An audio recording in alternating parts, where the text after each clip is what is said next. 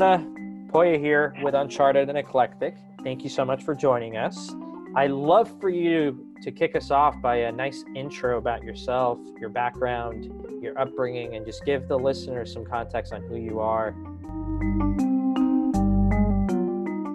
It's a question I personally have been trying to figure out uh, recently because I think for me, um, I grew up in a single parent home, uh, and then my mom got remarried, and we moved from Chicago to Michigan. And I actually stumbled upon a journal of mine from when I was like 12, which is when we actually moved. And that journal gave me a little bit of insight into this question of who am I and how, in my opinion, I always believe that the past definitely shapes your future. I was a history major in college. And so by personally reviewing my past and looking at, I grew up in church. So, you know, we were at church like five days a week uh, from nine to five, it felt like. But in those environments, what I noticed was that that's where, you know, my tenacity, my resilience, my ability to what what this in the professional world they call woo, uh, it, that's where it was kind of cultivated because for example you know for christmas program or easter program you were up on the stage and you were just exuding loads of charisma loads of of energy and excitement.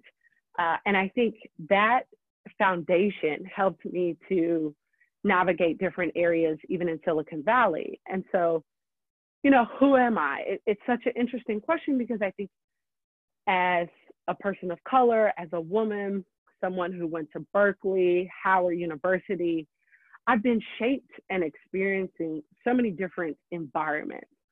But how do you recognize who you are despite those environments and even included in those environments, if that makes sense? And so for me, I think I have to look back at, you know, that transition from Chicago to Michigan and then the transition from university to California and just being able to recognize oh i'm not in i'm not in undergrad anymore. And it becomes a whole nother beast when you're like in the real world and you you have to actually adult. And what does adulting mean? And how do you make choices that have some significant consequences? But for me uh, i think i've i've always wanted to make a choice that went against the grain. And so after college i moved to California and started working for a nonprofit. And crazy enough, I was making a $100 a month living in East Palo Alto, which, if people aren't familiar, that's right next to Palo Alto, which is one of the richest places in the world. And so I had to work at IKEA and I was working for food, also a food nonprofit. So I was working for two nonprofits and IKEA, making breakfast and lunch, you know, the Swedish meatballs. I made those. And so here I am sitting with a graduate degree. And it made me really appreciate one, people's hustle and knowing that not anything is promised to you. And you really do have to grind, you have to put in the work, and you have to realize that everybody has something that they can give and they can offer. And you must appreciate that, but you also must make sure your voice is heard and seen. Uh, and so I think that's how I've, I've been able to navigate so many personalities that you come across, especially in sales, whether that be a VP of sales or even a, a customer or a prospect. And so, how do you, I guess this is what I'm asking myself constantly is how do I protect myself, but how do I also make sure that the other person on the other line is being seen and heard? Story because it's it's real and it's it's who you are and it's why people have come to appreciate you as a person, Brianna. I, I do want to call out a few things um, just right off the bat. And uh, one of the things that you brought up is this just concept of awareness, right? Self awareness specifically. And why I find it so valuable is just how you've come to know about like who you are as a person, your strengths, your weaknesses, I'm sure. Uh, and I, I allude this because um, like for me for example one of the drivers for myself in terms of motivation is not letting others down right it's a fear of failure uh, in letting like loved ones down or something right so it's why i go to uh, 5:30 a.m. like classes or something, right? Because it's it's mm-hmm. the driver because I don't want to let down my trainer or something, right? Versus mm-hmm. me trying to do it on my own, right? So, how do you think um, the self awareness that you've described plays to your strengths or weaknesses? Yeah, so I think the self awareness, mm, the way that it plays to my weakness, let's go weakness and strength. The way that it plays to my weakness is that sometimes it hinders me from using the power of no because for me my personality i'm a helper i want to make sure that somebody is you know being served or being seen etc and not recognizing that in this in my inability to say no what it does is it cripples me and it cripples them so while trying to be selfless, I end up actually hurting and doing more devastation than if I had just used that power of no.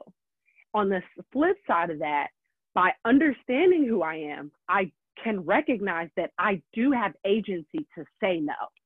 And if I say no, that does not mean that the person doesn't like me. That doesn't mean that the opportunity is not available. But what that does mean is that I'm stepping into the situation as unequivocally Brianna Michelle Carter, and that is the truth. That is that is all that needs to be. Everything else is a bystander of that, but I can only live what I know. And my truth in that moment is I want to exercise the power of no or the power of yes, but I want to utilize my choice. And if I don't have that anymore, then you could throw out the whole idea of self awareness because I've just made you the authority of my life. And that's I don't know if we can cuss on this podcast, but that's some bullshit. You can definitely be as real as you want. Uh, absolutely. The other thing you brought up was this concept of you, you've been in a, in a lot of different environments, right? Chicago, Detroit, Howard's in Washington, then coming out to Northern California. Uh, and in some aspects, right, you, you've gone through uh, some really difficult environments where you've had to make uh, sacrifices or have had to deal with inconveniences, right? H- how do you think that shaped who you are today? Like bringing it all back. Like, what's the impact those different environments have had for good or bad on you?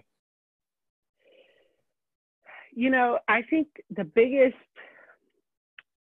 when the biggest kind of impact I personally saw was moving from California to London because I was now in a completely new pond.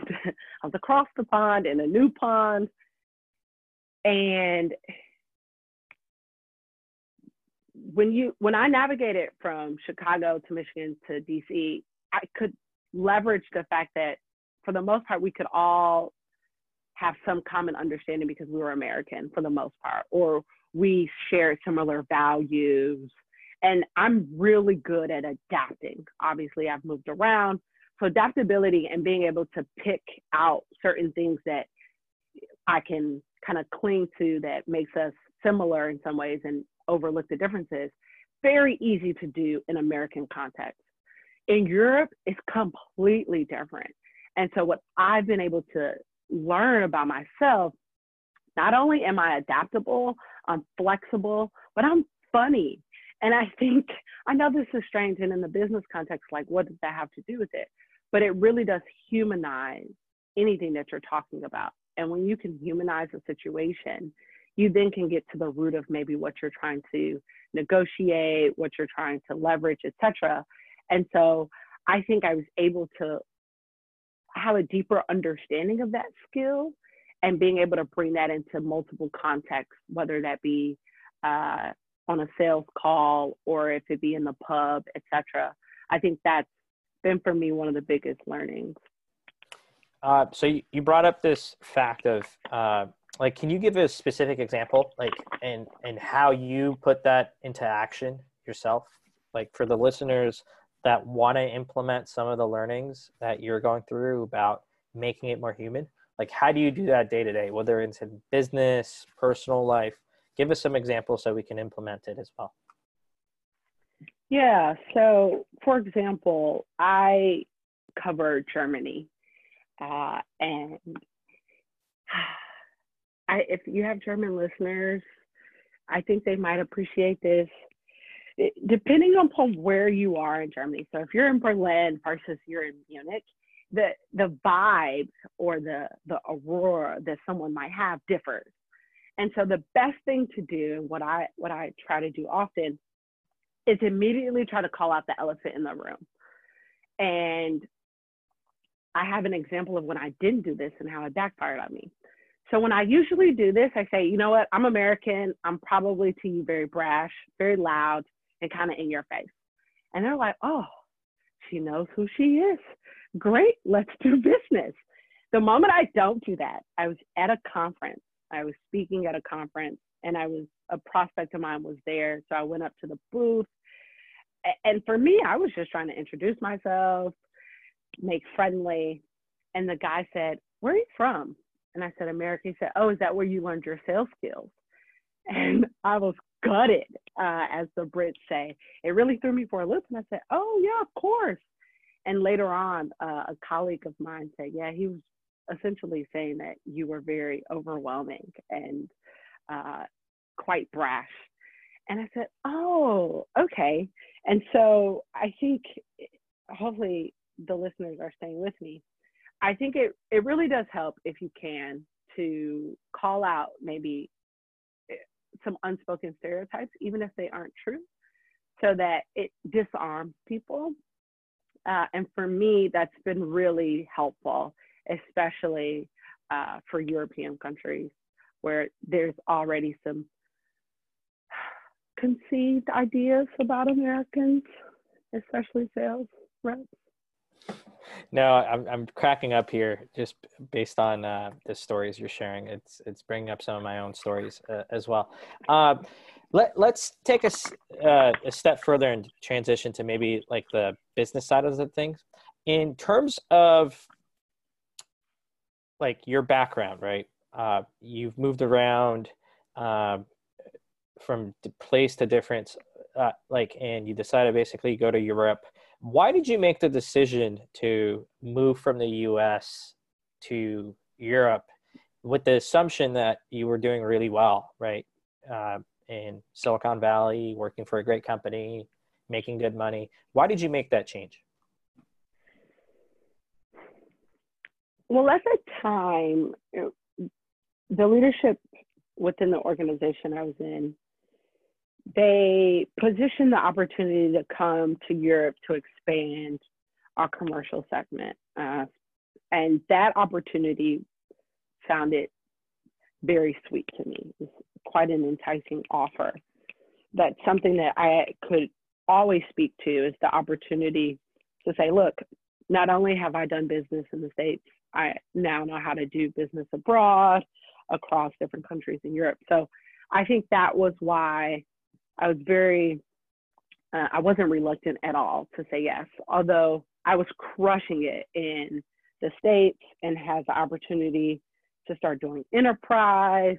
But I just felt like enterprise was always going to be there uh, for whatever company, but the opportunity to go abroad, uh, that was an opportunity I didn't want to miss. Okay. And then you alluded to it earlier in the call. What's been some of the most surprising things for you, right? Going from the U.S. to Europe, for good or bad? Like, what have been the pros and cons? Some of the most surprising things that some of us that have not really uh, worked in Europe might not know about. Yeah, I think for me, it, because if you guys can tell, I'm a people person, uh, which is why I love sales and why I do well. Uh, people first. And so in the States, you kind of know the stereotypes. You know, if you sell to a New Yorker, the difference between that and selling to somebody from Florida, etc. And so I had to learn fairly quickly the differences between a Romanian and someone in Germany versus a Brit, uh, and what somebody in Norway would take versus someone in the Netherlands. And just knowing that every country was its own ball game and even still people are people so even if i felt like oh i know what a german is like oh the nuance of somebody from munich versus somebody from berlin and so that was quite interesting. When I was in Berlin, I told uh, a customer, I said, "Oh yeah, I'm going to Munich this afternoon," and she looked at me like, "You fool." yeah, you know, I'm just gonna get on the train. She's like, Munich is like two hours away, girl. And I was like, oh, I really just thought it was like, you know, next town over. And so uh, just little things like that, right? Just knowing, okay, how big countries are, I had no idea. And uh, also the different personalities. But one of the things that has been really good is that, especially in Europe right now, tech is booming. Tech is on, is still on the upwards of its you know, claim to fame, let's say. And so, whereas in the States, Silicon Valley, you know, there are certain tried and true methods. People have their rhythms. You know what industry you're going to be in, what to expect. It's still like the Wild West over here. And so, I that's really exciting for me. The fact that tech here is still uh, in its infancy stage in some ways. Um, that's super exciting. And I think, especially for early stage companies, there's a lot of money uh, and a lot of, of capital being raised to really increase um, different startups, especially in the food kind of fintech. Obviously, if you're in the UK, that's massive. Uh, for me, that's really, really cool. I, like I mentioned earlier, when I started in California, I was working for a nonprofit in the food sector. And so just thinking about how can we bring tech to food and not just your food delivery, like that's great. Like Deliveroo is, you know, one of the fastest growing tech companies here in the UK. But thinking about how we process our food, how we de- package it, the process of delivering it to different manufacturers, uh, and even the shelf life. When you put that fresh greens in the refrigerator, do you know if you ate it two weeks later, what nutrients go away after two weeks of sitting in the refrigerator and creating tech that helps to facilitate that information. That's huge. That's going to power the world, you know, 15 years from now. And I think the specifically the UK, they're on the precipice of creating something spectacular in that regard. Good. Great to hear. Great to hear. Uh, and thanks so much for the context. Uh, I got to get you a, a, Google Maps app or something for the next time you're you're you're in Berlin trying to go to Munich or to your next. Oh my gosh! yeah, so embarrassing. uh, it, it, I, one thing I don't think we've done um, yet on the call is to give people some context on like who you work for, what does HackerRank do, uh, as well as you've had a lot of success at HackerRank over the last five years, right? And you've gone through a lot of promotions. So, would love for you to just elaborate a little about what the company does, what you do within the organization, uh, as well as like what are the different promotions you've gone through while you've been at HackerRank, and what has been maybe challenging or unique about each one. Yeah, so HackerRank is a HR software that helps recruiters and engineers uh, hire in a more efficient way, specifically for software developers. And so, oftentimes, uh, when an engineer engages in an interview with a company, they'll receive a HackerRank assessment, and that assessment helps the company just understand their skills uh, in a hopefully in a more fair and equitable way so that it's not just your resume that they're looking at but it's actually you know how well you code and whether or not you could solve the problems they're working on now eh, that's HackerRank in a very high level um, kind of spiel, my little elevator pitch. what I do now is I help mid-market companies across Europe implements HackerRank. Uh, and I think when I started, I was helping enterprise companies. I was an SDR, uh, just take a meeting, right? You know, when I first started, shout out to Casey uh, Malloy. He was my team lead uh, when I started as an SDR. He was kind of my mentor. And I remember going into a room with him and I was like, I want to quit. It was like my first month. And he's like, Oh my gosh, what? Like, you're doing well. I said, Yeah, this is like a glorified telemarketer. I don't want to do this. And he was like, You know, I think you should just give it some more time. Uh, and he was very instrumental uh, in just helping me get started and understanding sort of the role. And from there, it took about seven months. I was very keen to get out of that role. So I knew straight away, oh, I just need to grind. Uh, and it was pretty simple. You just put in the hours, put up. It, eh, the analogy I like to give is if you put up enough shots, they will eventually fall, which they did. And so I became a manager of that team.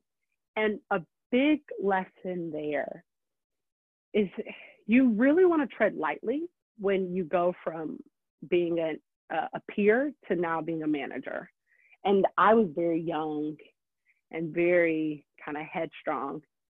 And I think looking back, it was definitely the tone of it's my way or the highway. And that message uh, was not very well received. And I get it now as I'm a little bit older, and maybe hopefully a little bit wiser. I understand that that approach uh, never bodes well, especially for peers that maybe felt like, oh, they have enough years of experience and just as much as I do, or even more. And why why didn't they get the opportunity? And so I did that, and then afterwards I realized, oh, I love being an individual contributor where I can control everything because as a manager, you find out very quickly you can't really control anything. uh, and so, or very little. And so I went back to um, running just SMB. And so I became a full cycle rep for the SMB function. And I did that and then got promoted to mid market. And then the opportunity came to go abroad. And now I am in London. And I think for me, throughout all these transitions, the biggest learning is know your worth. And it's been a while, it took me a while to really understand kind of what my worth is and whether or not that worth was being valued and recognized. And when it wasn't, being brave enough and having the courage and speaking with mentors and being able to say, you know what, this is not acceptable, or I would like to be considered for this, raising your hand, drawing attention to, and advocating for yourself, and hopefully, you know, having uh, some champions that are in a higher position also champion for you in that regard. And uh, I think that's been one of the biggest learnings I've had throughout my tenure here at HackerRank. Uh, so many good stories uh, that you brought up, and it, it, brings up so many different questions that I just want to really quickly uh, highlight. Uh, one of them was uh, how tough it was the first month or first couple of weeks. Like anything else, right? When you start in something new, it becomes a little more difficult. Um, what what was that light bulb moment uh, for you? Like knowing that, hey, I'm gonna, I'm just gonna put in my time. Like there's no going back. I'm not gonna give up. Was it something that Casey said? Was it something else? Like when did that light bulb come up? Right. Um, and like that just completely shifted your mentality uh, when you had first joined as an SDR at HackerRank. Yeah, it, it, there wasn't one light bulb. There was like a collection of them. So, and I vividly remember a few of them. So, one was the conversation with Casey. The second one was actually seeing uh, you, Poya, and Farah circle the floor. Um, I don't know if the listeners know this, but Poya would have like a headset and he just walk around the floor and just like fire off calls and try to close deals on the phone on the floor. And that gave me so much fire and energy and juice. And I was like, oh, I'm about to be on this phone grinding it out like this. The third thing was um, the CEO, Vivek, actually sat next to me for a period of time, uh, as well as Dawn, who's our manager. And sitting next to these two, I was like, oh shit, well, I'm gonna have to do well because I just had too much pride. I was never, I've played sports my entire life. I always played basketball and I've always been a starter. And so at that moment, I'm like Kobe Bryant. If I have the ball, I'm gonna score. And so, you know, that energy and that almost pressure that to some might seem like pressure to me, that was like, oh, I'm on the stage. It's my time to shine. It goes back to being a little girl in black church on stage. I knew exactly what I needed to do to get the applause in some ways. And then the fourth, I just had community. I had people around me outside of work that said, you know what, Brianna, you're you're really good at this. Uh, and even when I had low days, I remember what was difficult as an SDR was that you get so many no's. And one of my friends said, This is crazy. He said, There are good fucked up people and bad fucked up people. And what you have to recognize is the difference between the two when you get a no. And when you do get a no, just know that they aren't saying no to you, they're saying no to HackerRank and that what made all the difference. I was like, oh, they still like me? Okay. Uh, so I think all of those were sort of my light bulb moments to keep going.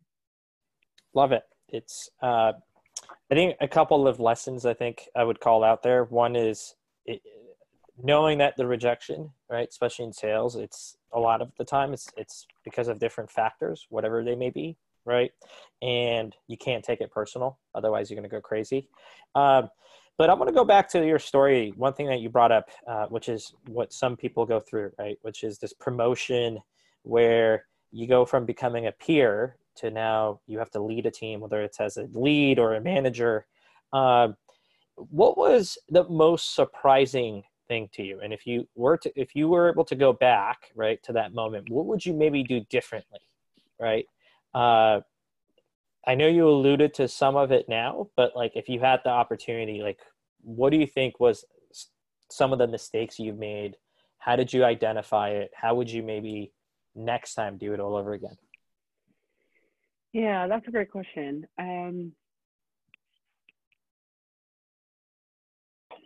I think one of the mistakes is believing that you know what the problem is because as a peer you thought you knew what they were doing wrong what your peer was doing wrong uh, and so you then take that approach or that what you thought the problem was and you bring that as now a manager and, and wearing your manager hat you address what you thought the problem was when you were a peer and that is actually probably the wrong way to go about it. It's very much you need to, as a manager, reevaluate what the areas of growth and opportunities are, and in collaboration with your your new uh, um, the person you're leading, and so with your new team.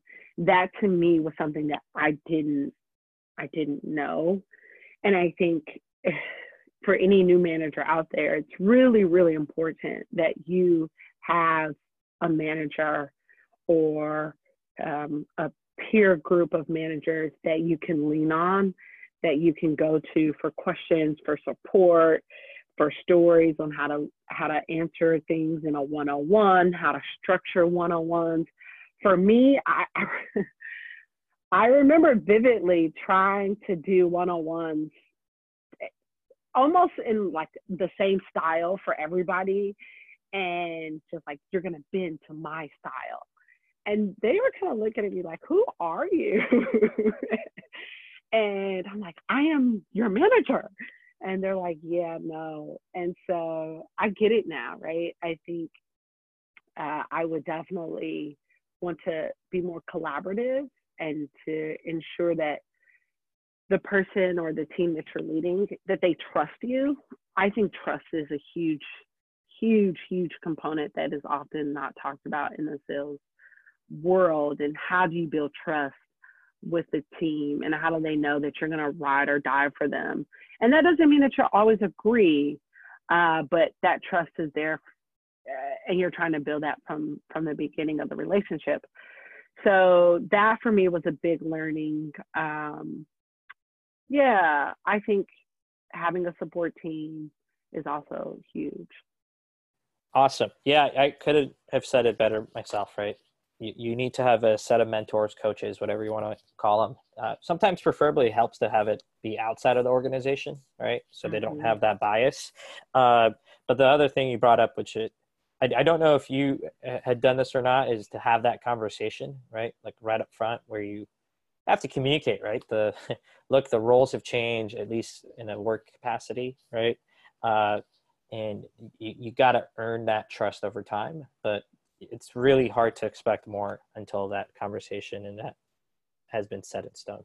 Um, one of the last questions I'm going to ask before we get into uh, the end of the episode is uh, look, you've done a lot of things over this last five years. You've had a lot of success. what is the thing that you think drives you? Like, where does that motivation, where does that fire come from, from your perspective?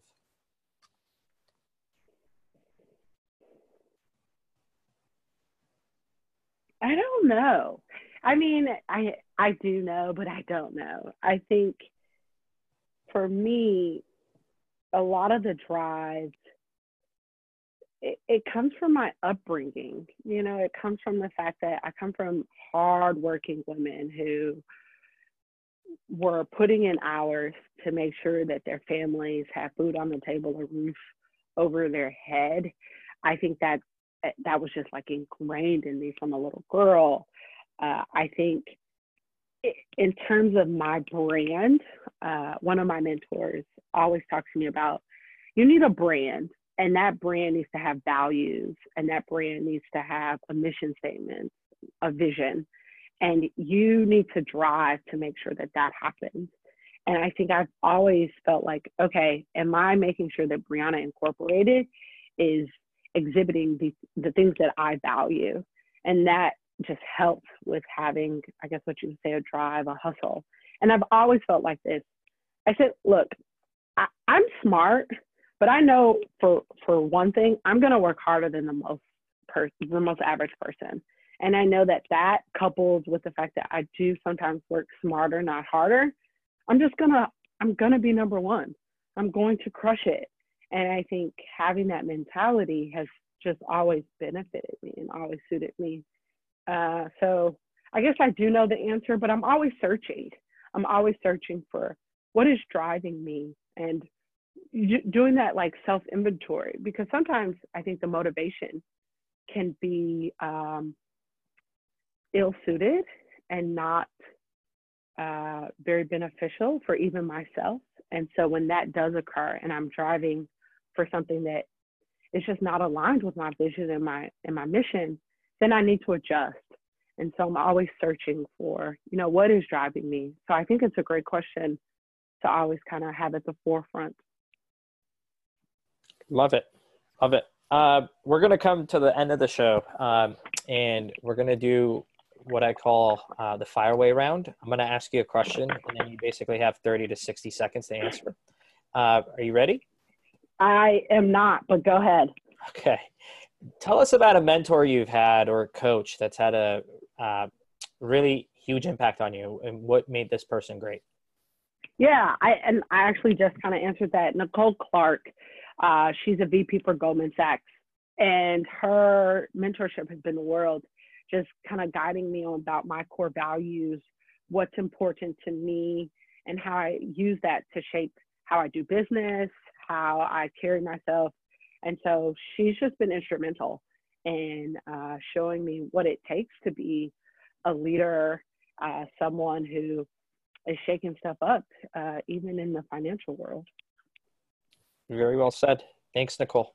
And this next question: What do you uh, what do you wish you had known when you had started out? Uh, or sorry, let me rephrase this. The next question what do you wish you had known that you know now when you had started in the business world five years ago? To always ask for more money. to always ask for more money.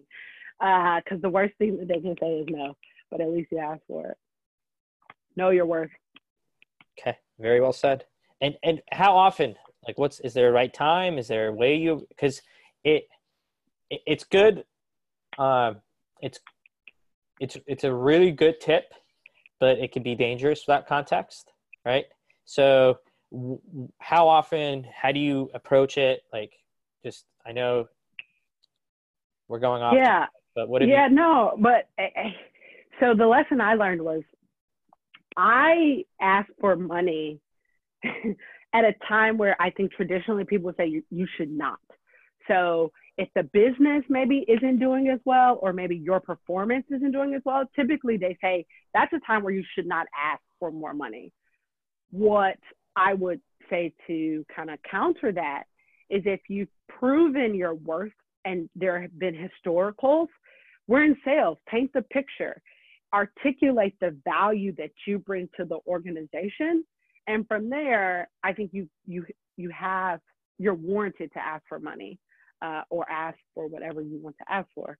Uh, and so for me, that's been my experience. The lesson I learned was when the going is good, ask for more money.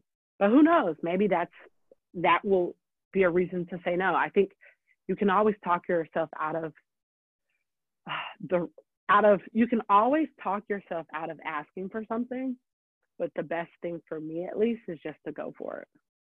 What do you think? Think in any way you're underpaid or undervalued, right? You got to make the ask. Uh, but the point that you brought up, which is, I think you got to do it when there's momentum, right? Whether it's for yourself, for the company, whatever it may be. And the next thing you got to do is you got to state the facts, right? Yep. Hey, the reason I deserve this uh, is for X, Y, and Z, right? I've done this, whereas others haven't, right? Um, but for some of it, I think having been on the other side, right, as a manager or as a leader, uh, for some of it, you also got to uh, understand like you got to have that consistency. That concludes the show uh, and the episode today. I hope you've had as much fun as I've had. Uh, before we say our goodbyes, uh, I just have two follow up questions. Uh, I want to give you the opportunity. I know you've thanked and given a shout out to multiple people. If there's anybody else you want to give a shout out to or give thanks to, uh, feel free to do so. Well, Poya, thank you so much for the opportunity to be uh, a guest. Uh, we shout out to Jess Oni. She was my manager at one point, and we did a call blitz. And in this call blitz, we also did like bingo. And so if you got on the line and maybe someone said, "Oh, you know, I'm busy," you could kind of cross that off on the bingo uh, chart. And we did it for about an hour, and we did it two days in a row. And those moments, that camaraderie, that vibrancy of the energy, the excitement, that just felt magical. Uh, it felt so special to be calling and, and doing dials, which is something that we always do, but it, it was a new twist to it. So I'll always remember that moment. It's been great to kind of go down memory lane in some ways. Uh, I will just give a shout out to uh, Kevin, Kevin Russell. He and I are doing a, a project together right now. And uh, please, I don't know if this is appropriate, but if you can, uh, Reset Sales is where we are, where you can find us, reset.sales.io. Uh, and yeah, I would say I would leave it there. Cool. And if people want to reach out to you, say hello, connect with you, or A, are you open to that? And, and two, what would be the best way to do? Yeah, uh, you can find me on LinkedIn, uh, Brianna Carter, and I'll be the best way to reach out. Awesome. Well, thanks so much, Brianna, and hopefully see you sooner rather than later. Yeah, thanks, William. Helps engineers and engineering managers become great leaders. And how do they do that? Well, Plato helps you find the perfect mentor thanks to its network of experienced engineering leaders who work at the world's best tech companies. For a monthly fee, you have unlimited access to mentors who can help when you have challenging situations as a manager. Visit them at platohq.com.